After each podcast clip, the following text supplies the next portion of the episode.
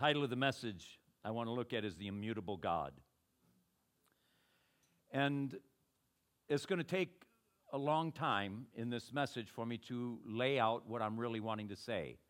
I'm laying a foundation, okay? There's something I really want to get to here, but to get to what I want to say, I have to say a lot to get there, okay?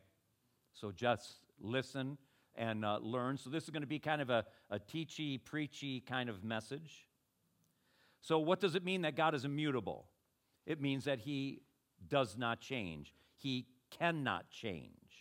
All right? It's an impossibility. It is contrary to His character. Hebrews tells us that He is the same yesterday, today, and forever. There is no shadow of turning in Him, there's no ability for Him to change. In Malachi chapter 3, verse 6, he says, I, the Lord, do not change. This is interesting. So you, O descendants of Jacob, are not destroyed. Just think of that. If, if God was a changeable God, how many of us would not be here today? All right, I think, I, I think we'd be getting a lot of zaps of bolting, of lightning, and well, that one's gone. Well, you made me mad today. You know, I'm glad he's not he's not uh, bipolar. You know, and one day wakes up, uh, you know, totally bummed and wanting to destroy everybody. The next day he's happy as can be and wants to bless them. You know, God does not change. He does not change. And so let's look at some of the dynamics of what that means for him to be changeless or immutable. So God cannot change because he is timeless. Time is a creature. Uh, Change is a creature thing, and it goes in chronological order. We go from infanthood to adolescence to adulthood to seniors to the grave, right? Change goes on constantly in our lives. There is no person on this planet that is not dealing with change. Constantly, moment by moment, the change is going on in our lives. But because God doesn't change and He says, I have set my affection upon you, we are not destroyed as a result because He gives us time. He gives us space, a, a season to repent, a season to get right with Him. And so that's good. So He is patient because He is a timeless being. God cannot change because He is perfect and infinite. So, what it means there is for him to be perfect, it means that, that every dimension of his, his character is absolutely perfect. There is no flaw, there is no error. And, and it's the idea of this God that is so big, so great, and so infinite that we can't even comprehend what that means. We are, we are, are people that are time bound, limited people, and we have a, an impossible feat to try and understand a limitless God a God who has no beginning and no end. It does not compute in our minds. It goes against everything that our world naturally says, even though we have within creation and then ultimately within the Word of God all these wonderful truths about this God that does not change. So, for God to change, that would have to mean He is bad and needs to become better, or He is good and becoming badder. Right? You have to go one way or the other. If there's a change, if He's perfect, that means there is no need to change. And if he's infinite, that means he is complete and absolute in the fullest, completest sense of the word. And so here's this God that cannot change, cannot change because he is perfect. God cannot change because he is omniscient, he knows everything. Now, if God was not omniscient, that means he could change because he could grow in knowledge.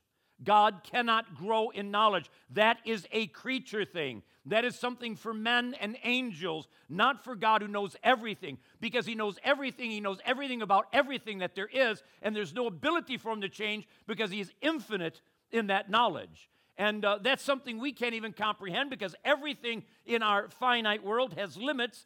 Our knowledge has only so much. I mean, I have a, a master's in theology and church history, and, you know, the moment I graduated, I mean, 95% of it was gone out of my brain. I mean, I don't know what happened to it, you know? But yet, everything he knows, he knows, and he knows infinitely, and there's no end to it. He never forgets. He's perfect and he's complete in it. And so here's this God whose very essence cannot change. What is he? You want to know what? We don't know. We don't know what he is. We don't know what his essence is. Now, we are from the dust, and from the dust we go back to. When your body goes in the grave, if Jesus doesn't come back first, you are going to turn back to the dust. That's the, just the reality of it. We don't know what angels are made of, but God is not made of what angels are made of because they're created beings. God is something totally, completely, absolutely different from anything in all that is out there, and what He is in His very essence cannot change, where what we are does. And so here's this God that, in His very nature of who He is, He cannot change. He cannot change his attributes. That means what he is in his character, in his attributes, are absolutely consistent constantly. He cannot change. His attributes cannot change. He cannot grow in his attributes. He cannot grow in love. You understand? If he grows in love, that means he's not complete. That means he's not infinite. That means he's limited and he's growing in knowledge. That means he's not omniscient. So, the aspect that God is infinite in love means that He loves infinitely and there's no end to His love. But I don't believe God has what is so popular to speak about today as unconditional love. I do not believe that's biblical. I mean, it's everywhere. People say it all the time, all kinds of, you know, thing, you know, songs and everything else. I don't see that in Scripture. But I do see a God that's infinite in love. And I think that's a whole different thing. And so his attributes remain the same. He's infinite in love, he's infinite mercy, he's infinite in wrath. Okay, we'll see that a little bit later. That's some of the seriousness that we got to understand. This God does not change. He does not change. He cannot change his plans.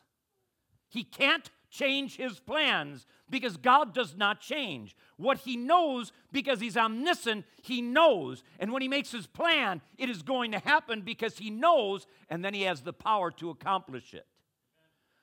Now, how this works boggles the mind. And because people can't figure it out, they try to put God in this little box and he won't fit in our little box. We try and figure, well, you know, because of this, God is sovereign and he's sovereign in a way that he has no, that he does, that he has all of his creation in this place where they're just little basic robots with no free will. And that's the wonder of God is that He is absolutely sovereign and yet grants men and angels a free will. Yet, in the reality of that free will, He brings about His perfect will. His plan cannot be thwarted. No man can thwart His plans. He is going to do what He said He will do absolutely every time without fail because He can't change. What he said he's going to do in his second coming, he is going to do. What he said he would do in his first coming, he did, and he did completely, and he did it perfectly because he made the plans before creation even came into existence, before time began. He made those plans, and those plans will come to pass. And because God cannot change, his promises cannot change. His promises are absolutes. They're not open to opinion or discussion in one sense. They are absolute. What he said he will do, he will do. And he will do it all the time according to how he has said it. That's the nature of who this God is. And that's something that we really need to understand. In Psalms 145, verse 13, it says, Your kingdom is an everlasting kingdom, and your dominion endures through all generations. The Lord is faithful to all his promises toward all he has made. And you know, we really do have a terrible time with that. We have a terrible time. We believe some of his promises, and other ones we don't. Because it doesn't work in the way that we think or the way that we act or what we're experiencing in that moment, we somehow think that his promises are not true.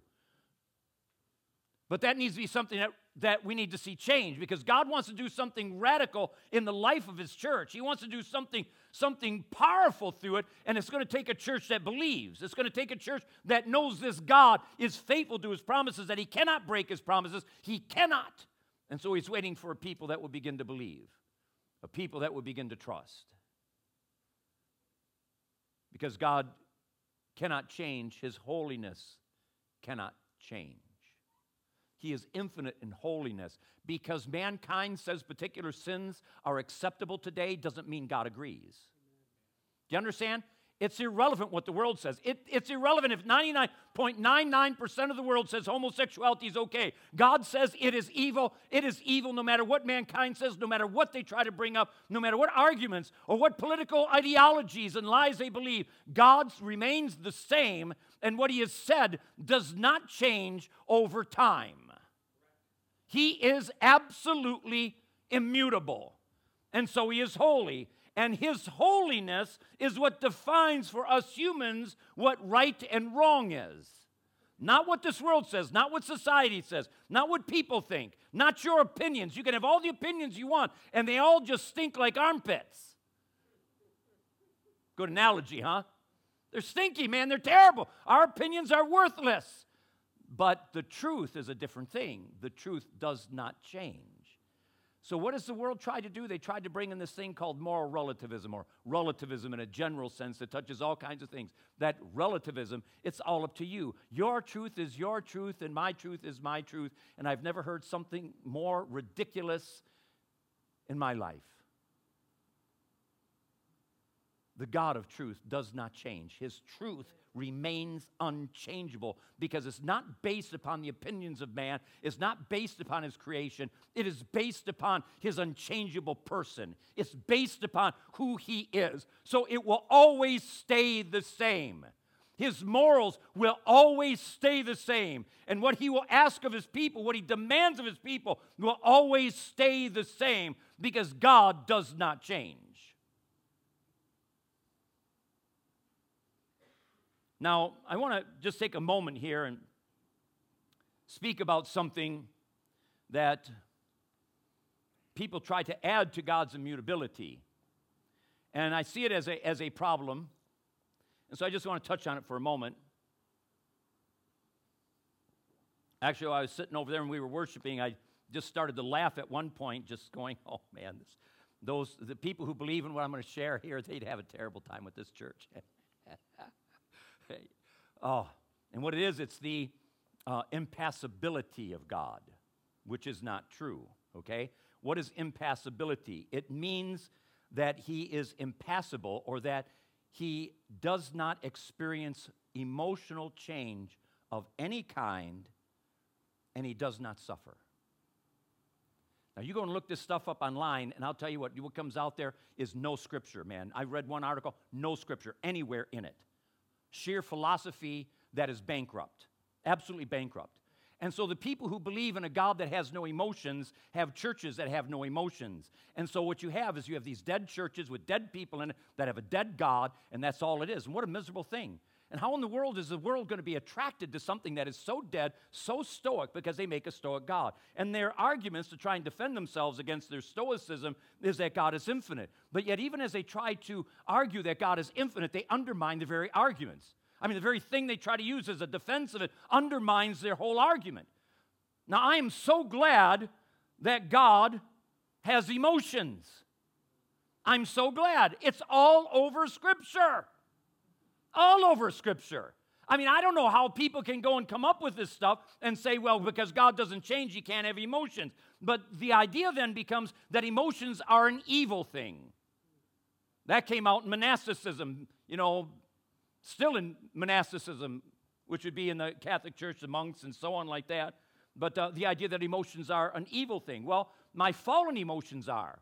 I guarantee you in the garden, Adam and Eve had perfect emotions. I guarantee you in heaven we're going to have perfect emotions. You want to see some expressions of some awesome emotions? Read the book of Revelation. You're going to see some emotion there. You're going to see some serious emotion where people, where the elders are throwing themselves to the ground, taking their crowns and throwing them at his feet. There's some serious emotion. I mean, can you imagine in Isaiah 6 where you have, you have this God that's high and lifted up, and Isaiah seeing him, and the angels are there saying, Holy, holy, holy, I mean, the stoic, dead. I mean, it's just like, how can people come up with this stuff? I don't know. I mean, what was it? What was the worship? All I can imagine is these angelic beings that are in the presence of God, enjoying the wonder of His presence and just, just proclaiming, proclaiming who He is, just out of the fullness of the joy of being allowed there. And that's what God calls us to. I'll tell you what, I'm not going to no stoic heaven. Okay? I, I'm, I'm excited about what He has for us because what we taste a little bit here now will be full, complete, and pure in heaven. Okay, all self will be out of it, all the junk. We can worship with abandon and not have any baggage. okay, no baggage. Yes, that is great. And so the creation of a Stoic God is, and a Stoic religion is just a worthless thing.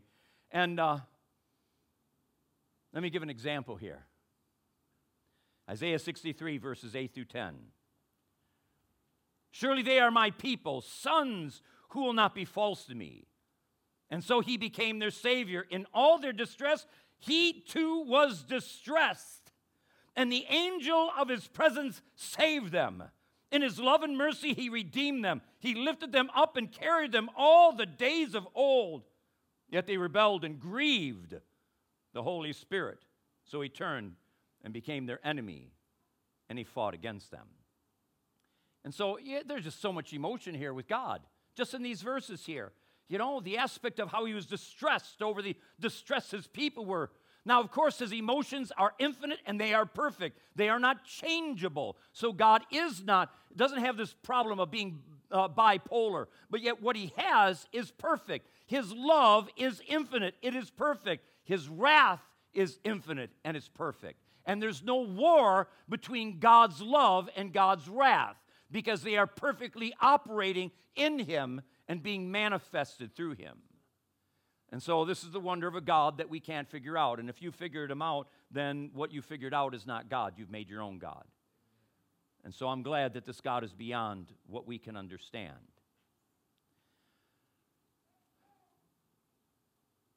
Israel had been delivered from Egypt with the strong hand of God, all these miracles, bringing down the superpower of the day.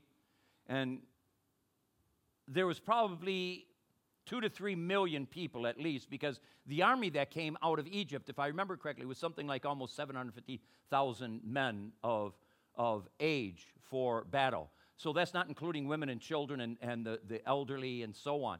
So you had this, this humongous amount of people that are, are being, was delivered from Egypt, and God is, is providing for them. So he's taking care of them, gives them water. Of course, they do some complaining, and he would have gave them water whether they complained. or not. They just wouldn't have been on the bad side of God with that. But uh, he provided for them, gave them food and, and, and all this stuff. I mean, he was just uh, being uh, very good and loving to them. And so as you have in the wilderness, you have two to three million people that are being led around by this thing that is, is had to be scary. It was a pillar of, of smoke by day and a pillar of fire by night, and I don't think it was this big. I think it was like huge. And I think when you looked at it, man, it was this thing that was just terrifying. And, and when God was leading Israel, that, that pillar of smoke, that theophany of God, of the Holy Spirit. A theophany is a physical representation of God. So here's this theophany of God leading them, of the Holy Spirit. When he wanted to move, he, he, the, the, the pillar moved. When he wanted to stay, they stopped, and that's where they camped. I it was just astounding. So imagine you're one of these, these people groups around there, and you see Israel coming. Millions of people with this pillar of fire that's leading them, and the stories of the superpower of the world been brought to their knees. They were scared. They were scared. So what happened is, is King Balak of, of the Moabites, uh, he hired Balaam to curse the Israelites. He figured, well, if he cursed the Israelites, um, then they would become a defeated people. And in Numbers 22, it says, Now Balak, son of Zippor, saw all that Israel had done to the Amorites and Moabite, and, and Moab was terrified because there were so many people. Indeed, Moab was filled with dread because of the Israelites. So, like I said, he hired Balaam. So, the first time Balaam goes to come to him, um, the Lord forbid him to go to the king. The second time, he sends some higher officials, and the Lord says, Okay, go with him. I'm not going to go through the whole story, but when finally Balaam comes up to, to King Balak, this is a portion of his prophecy. Here's this, this, this man that we just really don't understand. He, he wasn't a follower of the Lord God Jehovah, but yet the Lord was using him and prophesying through him at this time. And so he's kind of a strange individual. It doesn't matter now for me to try and, and say anything about that. But here's part of the prophecy that he brings out to Balak. He says, God is not a man that he should lie, nor a son of man that he should change his mind. Does he speak and then not act?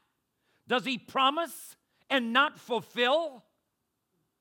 I mean, that is packed full right there of the immutability of God, of this God that cannot change, of this God that is absolute truth and has never ever spoken a lie. What he speaks is truth. And if you want to know the truth, you look at what he says and you'll have absolute truth because he has made sure that the word of God came to us that we can know him and we can know what is truth. Now, I don't know about you, but I don't like to be lied to. Never like to be lied to. I hate it when you go and buy something like a car and then somebody lies to you about it and you find out later all the lies that was there and they just lied to try and sell it or whatever it might be. Lying, it's just, it's a, it's a terrible thing. With the discipleship that, that uh, we have, I have one policy there that says uh, lies are not acceptable because you can't disciple through lies. You can only disciple through truth. And if lies are there, you're just, I mean, it just stops, breaks down all the discipleship, breaks it all down. You cannot disciple a person that's not going to tell you the truth. And so, you know, here's this God of absolute truth that's revealing himself. God can't lie. Now, do we believe that? I mean, do we believe it not just in our head? Do we believe that God can't lie? That's a serious question because does our life look like that, though? God doesn't change his mind. Now, I have seen, you know, and I know this is the changeableness of man. I have seen this so many times. Somebody goes and says, okay, and I'll just use this church as an example. God, God told me that this is where I'm supposed to go to church. And then a month later, uh, I'm supposed to go over here now. I'm going, uh, you know, God is not schizophrenic. He's not, you know, he doesn't have these mental problems and he doesn't have Alzheimer's, so he doesn't forget what he told you. You know, I mean, what we do to God is just horrendous. The what we try to accuse him of. God is not a changeable God. Now, I'm not going to say down the road he doesn't have another will for our lives, but usually when I see people that are so changeable like that, everything in their life is changeable. Everything. Nothing's st- stable in their life. So they're tossed all over the place because they do not know what it is to trust in a God that does not change. And so God doesn't change his mind. God means, or God's immutability means that he will do what he said he will do every time. Not sometimes, every time. When God says that he will forgive the repentant sinners, what will he do? He will forgive. How many times have you, though, not believed the truth of God where you question the reality of this changeless God and somehow you made him to be a changeable being that does not forgive sin then. Right? That's really what it comes down to be that we don't believe the promises. We, and I'll deal with that. I don't want to get ahead of myself. I'll deal with that in just a moment. But, um, you know, he fulfills what he promises all the time. Now, here's where, where I'm wanting to go with this is we're going to look at faith. And for us to understand how faith is to operate, faith must operate in the belief of a changeless God. Why aren't we seeing the book of Acts now? Because we're not believing like they believed we have not come to the place to believe in a God that is faithful to his word, that is faithful to his promises. If we want to see the book of Acts, and my heart aches for it, I want to see it. I want to see a move of God, but it's not going to happen until we become a people that start believing God. And it's like, it's irrelevant what we see with our eyes, it's irrelevant what people say that we believe. We choose to believe because God has revealed himself as a God that does not change, as a God that keeps his promises, a God that does what he says he will do every single time. And it's up to us to begin to believe that. And until we believe that, well, then we're in sin. We'll see that in just a moment. Belief in God's immutability is central to the faith. And it's, it's irrelevant what part of the world you're in. Um, it may be in, in Western culture that we have a more intellectual approach to God, which gives us more problems than if you go to somewhere um, in Africa where people they don't have all the education, they don't have all the baggage, they don't have all the rationalism, and they just plain and simple believe God. And they says, okay, God promised it, that's good enough. And so they see the dead raised, the blind see, the lame walk. Okay, why are they seeing it? We aren't. We got supposedly all the head knowledge, but we got ourselves so filled up with head knowledge that we question everything about God and we doubt everything He promises, so we don't see the miraculous because we're not willing to put ourselves in that place of vulnerability that believes. And so that's where God wants us to be in that place where we start to believe His promises, no matter what people think or say, that we say that He is true and let every man be a liar. That His promises are, are, are reliable, that we can stand upon them. We can base our life upon them, we can base our eternity upon them. Anything else is just changeable, everything else can't be trusted. People can't be trusted and of course, to a point when they have the character, but that's only so far. They're still people, they're still changeable. Only God is the one who can be fully, completely, and absolutely trusted because he does not change. So faith embraces God's self disclosure. Okay? What do I mean by that? Faith says God has revealed himself as immutable. He's revealed himself as a God that does not change. So, because I'm having faith in God, I believe that to be an absolute about him, I believe it, not just in our heads. We've got to get it to our hearts. We've got to get it where we are really laying hold of it where the promises become so real to us. Great faith sees beyond the veil of our humanity and frailty to a God that is immutable, to a God who is all powerful, to a God who does everything he says he will do every single time without fail. See, opinions about God are detrimental opinions about God are detrimental. They hurt us. They, they hurt our faith. They hurt us seeing God do what God wants to do. They hurt us seeing the lost being saved and all the dynamics that comes with what unbelief does. Unbelief is a terrible thing. Feelings can be deceptive. How many times have you questioned God because you didn't feel in a particular way? And so you doubt God because of your feelings. But what changed? You, not God.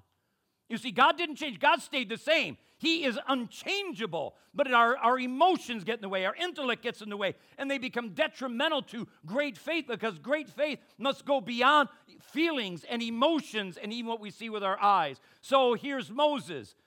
God leads the children of Israel out of Egypt, okay, into a place of no escape. And from an Egyptian mindset, they would say, What? Kind of God do they have that leads them to a place where they are now stuck? And so Pharaoh followed them right down into the peninsula there, Sinai Peninsula, no place to go. But that's exactly where God wanted them because now he was going to call Moses to, to believe beyond what he had. I want you to think about this. He had the Egyptian army on chariots, okay?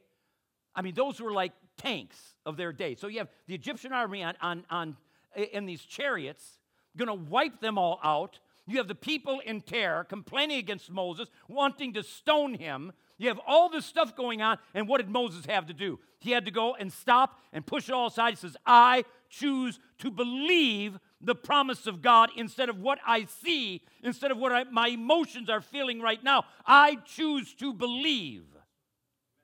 Because God does not change because the world goes into chaos.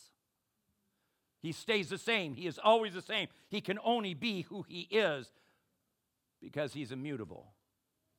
And so faith accepts the fact that God is an infinite mystery. You know, as I've, as I've thought of this before, there are branches of some theology that just try to have God all figured out. And you know really what that is? That is unbelief. It is not faith.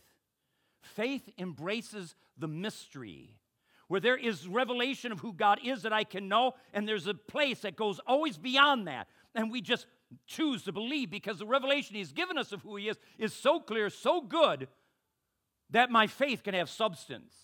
He does not ask me to have blind faith, to believe in, in, in nothing of substance. He gives me all kinds of substance, and then He says, okay, now trust me, now believe me. What did He do with Moses with the Red Sea? First, it was the 10 plagues that came upon Egypt. Prior to that, it was the burning bush and, and, and the other miracles that he did of his rod becoming a snake and so on. God built this man's faith so that when he finally came to the place of the Red Sea, that he could believe something that was so beyond the natural that it could only be something that is done through the supernatural power of God. We remain so much in the natural, we never see the supernatural power of God. You understand what I just said there? We stay so much in the natural. We think so much in the natural that what we think in is unbelief, doubt, question. Rather than coming to the place of understanding them to the best of our ability and then gazing at the wonder of the mystery. And you know what that mystery should do? It should bring us to the point that we see Him to the point that we can, and then we see magnificence. We see infinitude. We see a God so great, so glorious, we can't even fathom. And it should just produce awe. And that awe should not just be this thing of, of our mouth gaping open astonishment, it should be an awe that produces faith in a God that is so glorious and so majestic.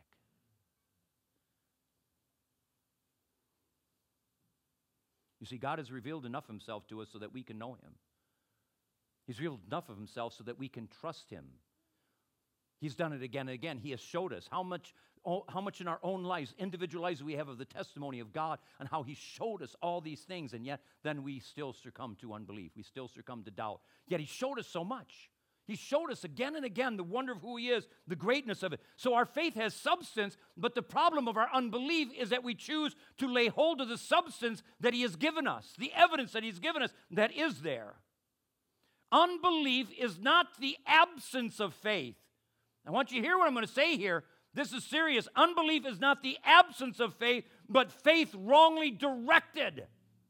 Instead of your faith going to a change a changeless God, your faith goes to something changeable, something of this life, of your own opinions, of your own desires, of your own hurts or struggles or whatever. You define the world then according to your emotion and changeable life rather than the reality of a God that broke in, a, in our world and says, I do not change. Unbelief is more despicable than what we understand. I'm glad that he's patient with us, okay? I'm glad he's patient. I'm glad he doesn't have this ego problem and he's just going, You think of me like that? Whack, whack, whack, whack, whack. You know? I mean, it doesn't work like that. He's patient. But I'll tell you what, in his patience, we could be so much further along if we just believed. So much further along. We could see him do so much more if we would just believe. So, unbelief is idolatrous because it makes a God other than who he is. So, what happens when you say, God does not love me, you're making a God other than what he has showed himself, what he has showed himself to you again and again, what he showed himself to you in the Word of God. Yet that testimony is not enough for you to believe, so you choose to believe of your own emotion and your own opinions and your own hurt or struggles. It's idolatrous because it's creating a God other than who God is. Unbelief is accusative. It says, You are a liar, God. You said you forgive sinners, but I don't feel forgiven, so I must not be forgiven. Right? Isn't that really what it comes down to be? Because we accuse God. We say, You are not who you said you are. Now, I'm glad, like I said, I'm glad God is patient. I'm glad He's kind. I'm glad He works with us in this. But what He wants us to do is to make some great leaps in faith rather than, than wallowing in the same identical thing we've been wallowing in for so long. That we finally lay hold of his promises. I'm enough. That's enough of this emotional games that has driven me all over the place. I need to start believing God.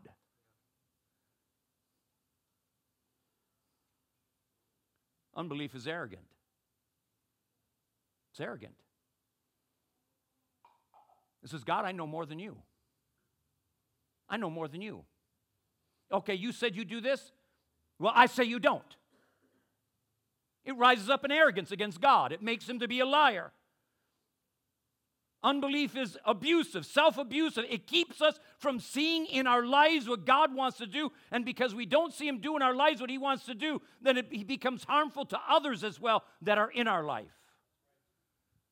And so it's abusive. Unbelief is a terrible thing. It's not this little itty bitty problem. It's a bigger sin than we understand, but it's one that we tolerate instead of see what it really is. Is God, this ugly thing of unbelief in me, God, it has such a hold of my life. Help me to get out. Help me to overcome. Help me to see what true faith is.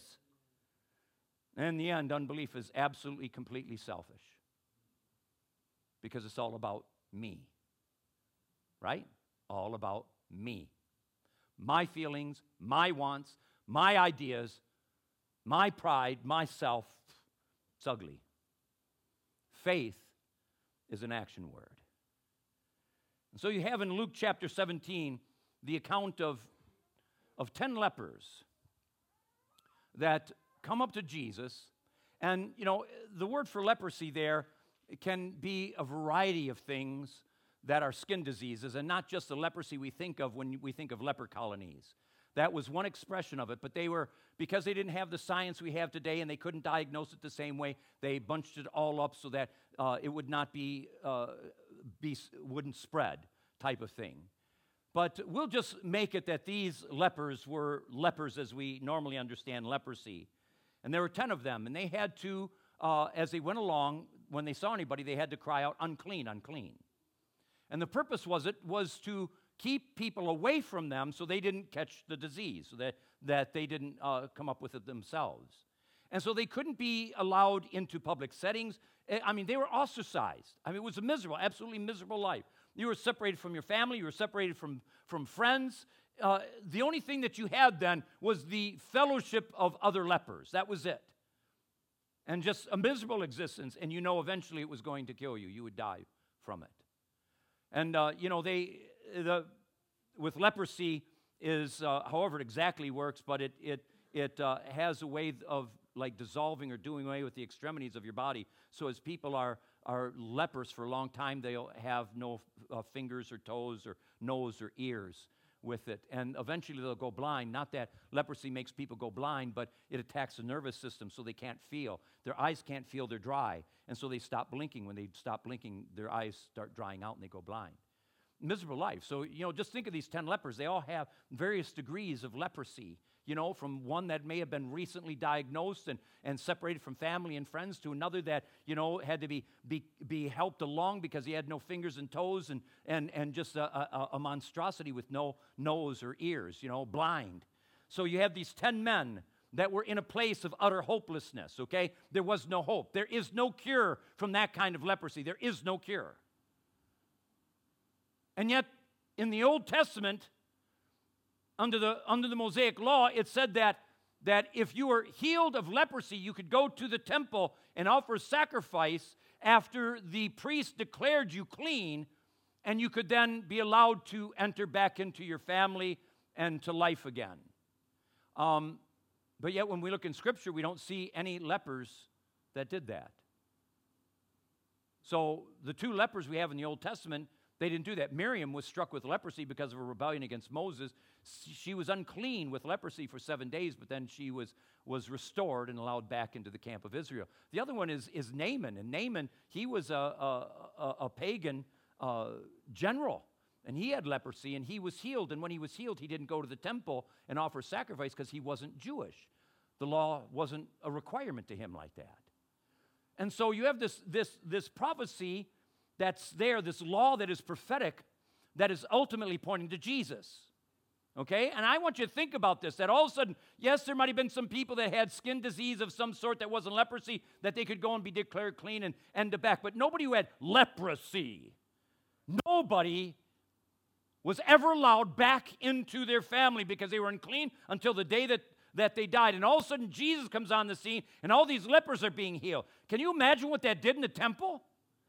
I mean, they're having they're going to the temple now and demonstrating that they are healed. They're offering up the sacrifice. They're allowed back in their home. I'll guarantee you, man, it was upsetting things in the temple. It was upsetting the priests. It was upsetting the Sanhedrin. And so as they're going along, there's Jesus, and they cried out, "says Jesus, have mercy on us." Now I want to say something here that's very important, and I want to say this rightly. I don't want it misunderstood.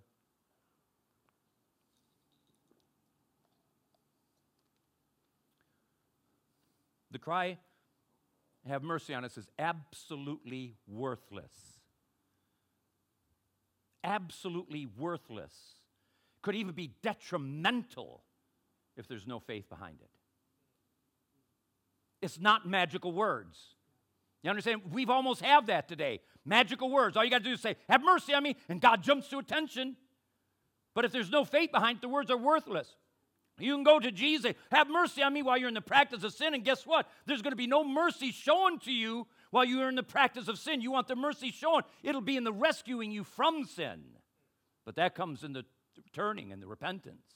And so we have this idea that just because we say it, these men will demonstrate that faith was behind their cry for mercy. They will demonstrate it, all right? So now what happens is is they cry out for mercy and when Jesus saw them, he said, Go show yourselves to the priests. Now, this is crazy, okay? Where's the priests at? The priests are in Jerusalem at the temple. Lepers were not allowed to go into cities, villages. They had to stay outside of them because that's where the people were. So now Jesus went and told these men that had leprosy, told them, says, You go into Jerusalem, you go to the temple and show yourself to the priests. And it says, As they went, they were healed. They didn't stand there and say, okay, I'm going to wait for my healing, and then when I do, then I'll go into Jerusalem. They responded to the command to go in Jerusalem, and they obeyed. And as they're heading to the city, we don't know how far that was, we don't know how long this went on, but as they're heading in, they were healed because faith was an action.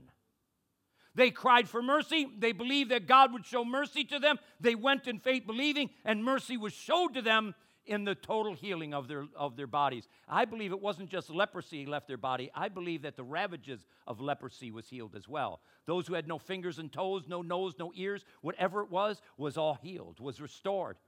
The miracle was so complete and so astounding. There was no way that people could say, well, you're not really healed. The healing was there.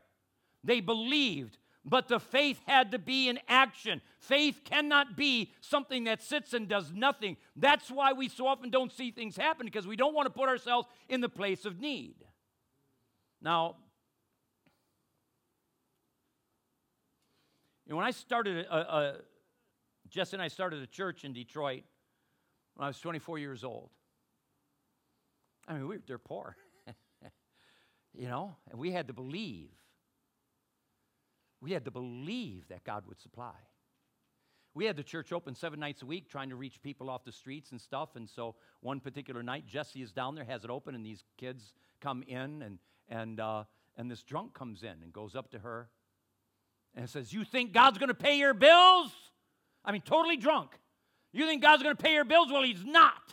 The reality is, we had a bill for the for the mortgage payment we didn't have any money to pay. And it was like do what the next day or something you know? And uh, it's just like the devil says you think god's going to do it? Guess what god did? He paid the bill. But you know what we want? We want to be in a spot where we never have to worry about it.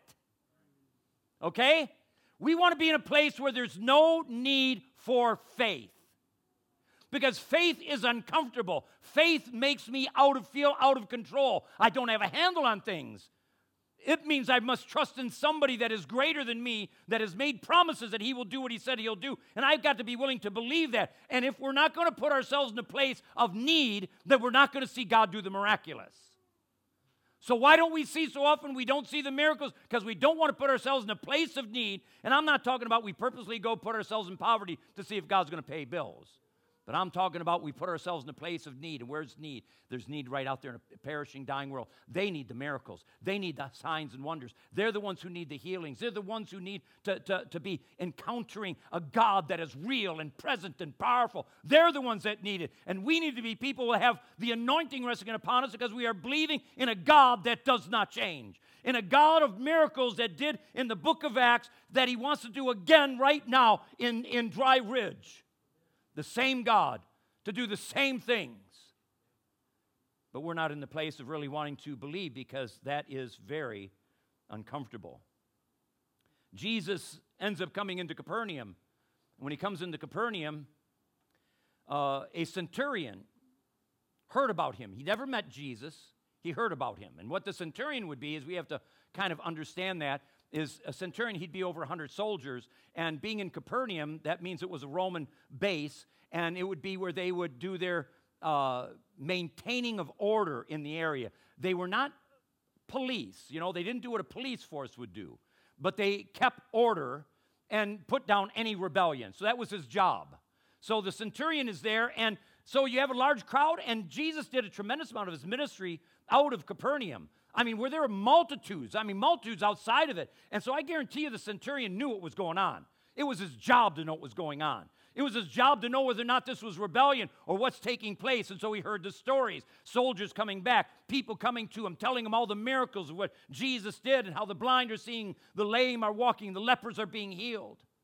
He heard the stories and he believed. He believed. And so he has a servant that's dearly loved by him that's dying. And so uh, we really don't know where this man was at. Was he a convert to Judaism? And I don't want to go through all, all that stuff, but he built a, a synagogue in Capernaum. And so as a result, the Jewish elders of Capernaum uh, you know, thought very well of the man. So, so what happens is, is uh, the centurion sends some of these elders to Jesus, and what do they do? They come to Jesus, says, This man deserves for you to do this for him. He deserves you to heal this servant. And that's a lie. Okay, none of us deserve his healing or his salvation or anything that he gives. It is his goodness and kindness and mercy that he does show to us. Okay? So they didn't know what they were talking about. But Jesus wasn't bothered by it anyway, so he's on his way to the home of the centurion. But as he's on the way, the centurion finally decides to send some friends now. Not the elders, but some friends.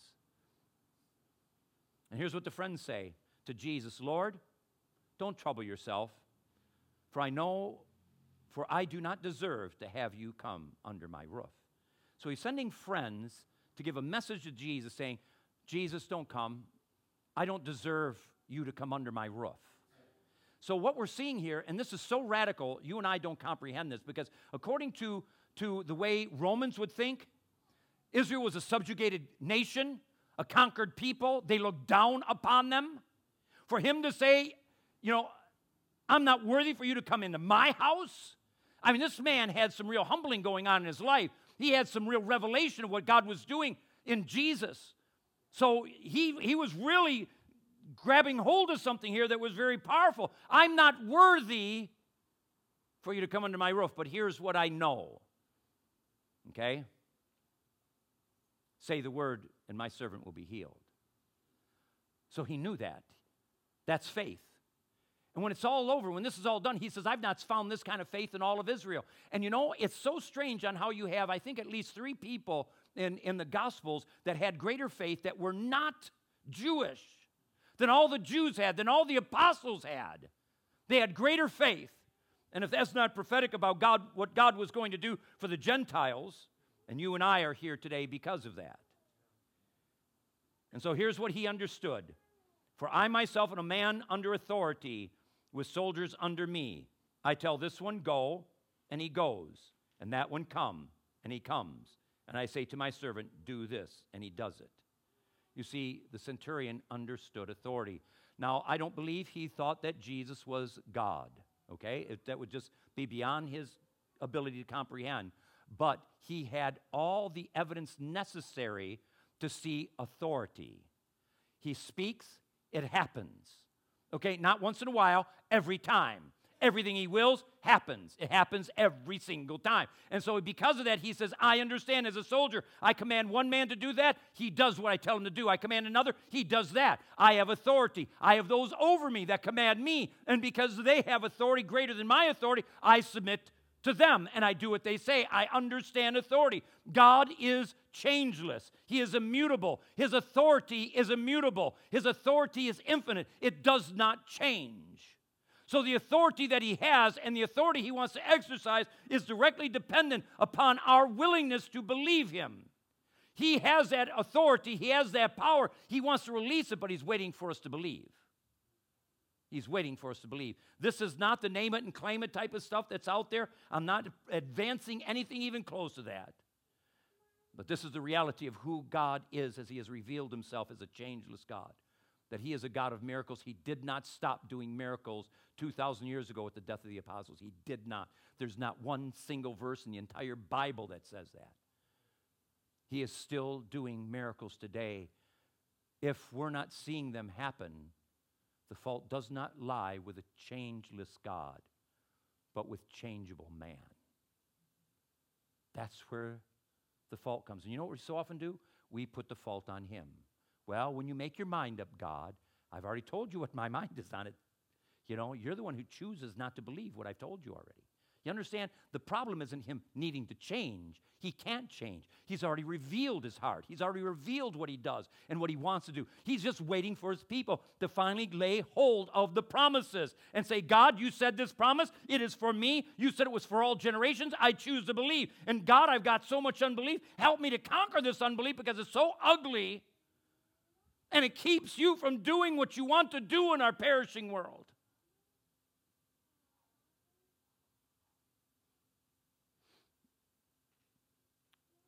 So in verse 9 of that chapter, when Jesus heard these things, he marveled at him and turned around and said to the crowd that followed him, I say to you, I have not found such great faith, not even in Israel. You know who's in, you want to know who was in that crowd?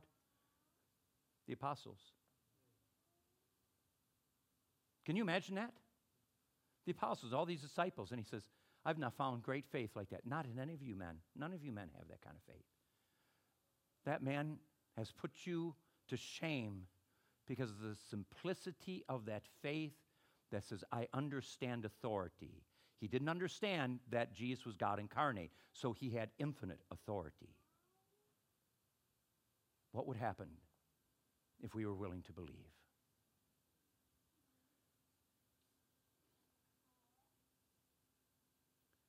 In Acts chapter 6, Acts chapter 6 and 7 is about Stephen, the first martyr of the church. And the beginning of Acts chapter 6 is the picking of the first deacons. And the first deacons uh, were men of God. If we had deacons like that today in the churches across this country, uh, we would have a spiritual revolution. I mean, the problem is, is we don't hold to the standard anymore. And because we don't hold to the standard, we don't have that life in the church like we should. In verse 8, it says, Now Stephen, a man full of God's grace and power, did great wonders, miraculous signs among the people. Stephen, just a layman, just an, average old layman. You see, the, the, it's not about position. It's not that you get some particular position, and when you reach a particular position, then you have the right to do miracles. It's all about faith. You go to the Azusa Street Revival, and I have a, a, book of it, at least I think I still do. Used to have an audio uh, version of it. Uh, I mean, the guy who spoke it was the guy who wrote it. He butchered. it was terrible, you know, hard to listen to. But the truths of it, man, was phenomenal. He went and brought out all these miracles. I mean, these unbelievable miracles like you see in the Gospels, like you see in the book of Acts taking place. And he brought out all the miracles that happened through little children. Little children, limbs growing, blind people seeing, diseases being healed because these little children didn't have the baggage of all of our unbelief. They just believed.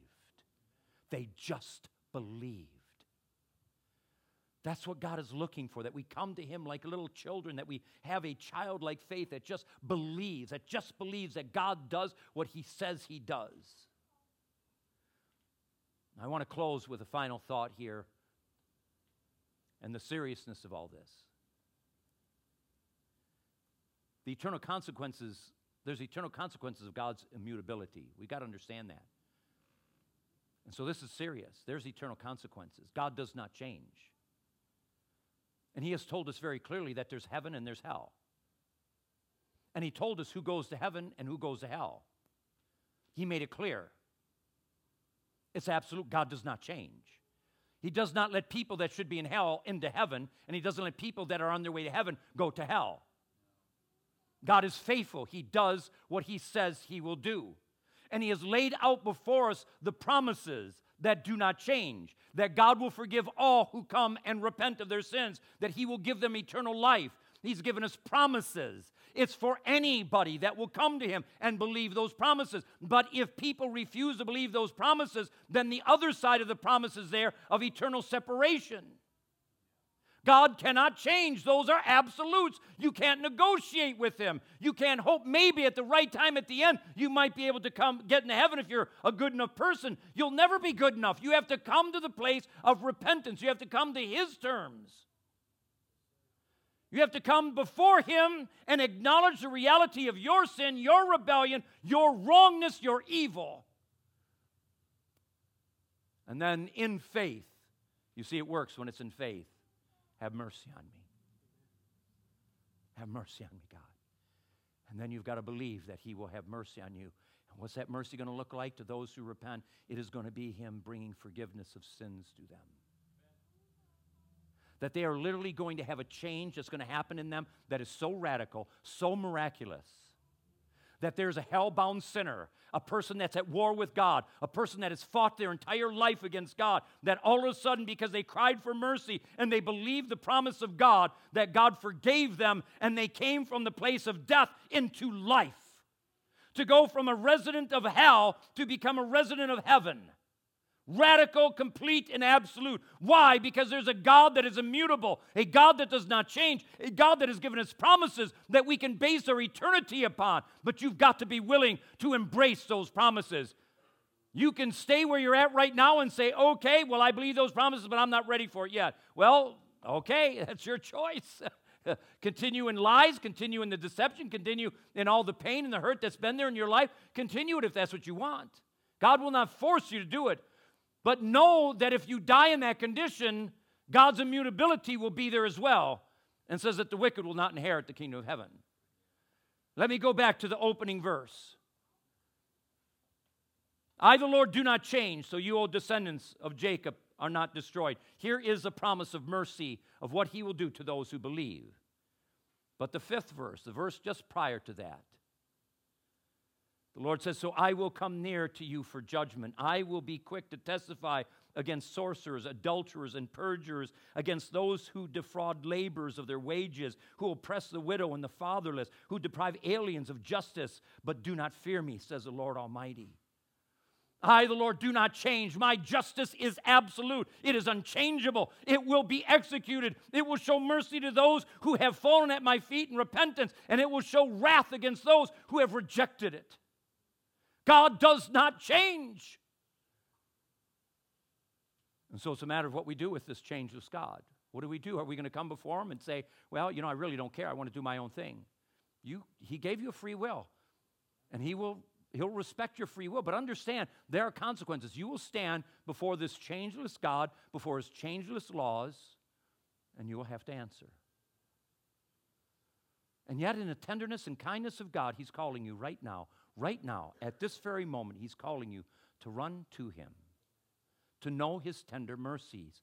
He longs to have you change from a child of hell into a child of God. He longs to do that. That's His heart's cry for you. The passion of God he is passionate about the souls of people, passionate about their salvation, passionate about redeeming them, and all that He did on Calvary, and to bring it as a reality of our life right now. He is passionate about it. He wants you to come to Him. He longs to do good unto you. But you have to be willing to run.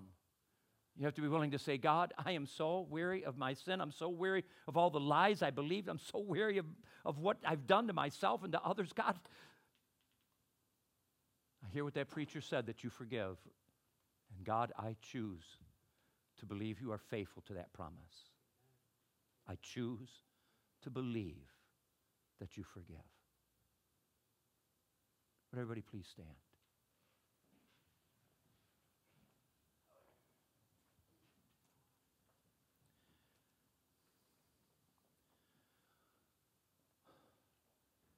If you're not a follower of Jesus, if you're a backslider, Opportunity is being given to you, an opportunity of a lifetime, of eternity is being offered you right now. And I don't think we have any comprehension of how great the privilege that this God, who does not change, is coming into the midst of a bunch of people that are given to change and offering those who are in rebellion against him the opportunity to repent. The goodness and kindness of God being showed to you right now, offered to you at this very moment offered to you. And what will you do with it? What will you do with it? Will you run home to Jesus? Will you go and say, God, I'm so tired of, of my life. I'm so tired of my sin? Will you run home to Him and cry out and claim the promises that He has given you? See, these promises are for you, but they're only going to be of value to you if you are willing to have faith and obey them. If you reject those promises that are offered to you of life and salvation, if you reject them, there are promises for those who rebel. And those are not the promises you want to receive, but you will receive them if you reject the kindness and mercy and love of God. He's holding out his arms to you. What will you do with Jesus right now? You are making a choice. You cannot help but make a choice. You will make a choice. You're either going to make the choice to run to Jesus and lay hold of his promises, or you're going to choose to reject those promises. But you will make a choice. You can't do anything other than make a choice. I just I just ask that you make the wisest choice you can right now, that you run home to a Savior that is just longing for you, longing for you to come home. His heart yearns for you. If you are not a Christian, or if you're a backslider and you want to come home to Jesus, willing to lay hold of the promise that He forgives, and that He will forgive you if you repent, then I want you to come to this altar right now. I want you to come forward so I can have somebody pray with you. Is there anybody here that you are not a follower of Jesus, that you're backslid, that you're not where you should be,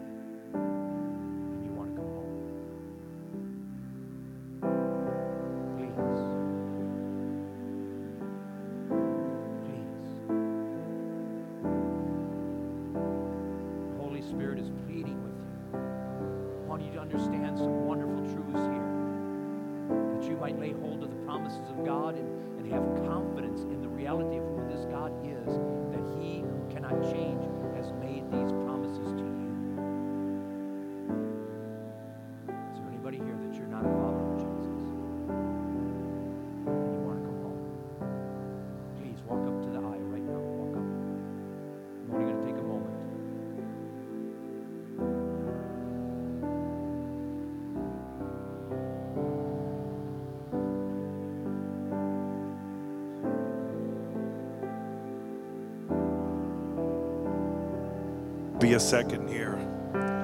While we were worshiping, this thought came to me, and it was very strong, but I knew I wasn't supposed to share it while we were worshiping. But the thought was this God that is so beyond our imagination and overall, and like we heard, immutable, has been pursuing many here all your life. He has worked behind the scenes. Even today, He has worked behind the scenes and called you. And so the thought that came to me was what is left if we reject His mercy and His kindness that is so long suffering that every breath we take, it really is a gift from God because we don't know when our last breath is. And so, my heart, as Glenn was giving the altar call, I just felt I had to share this. Please do not harden your hearts as in the day of rebellion. Don't have an evil heart of unbelief like we heard today. Because if you reject the mercy that God has shown to you, He has revealed to you, you keep suppressing the truth. There is nothing left but wrath. And it will be too late when you take your last breath. So please respond to Him today.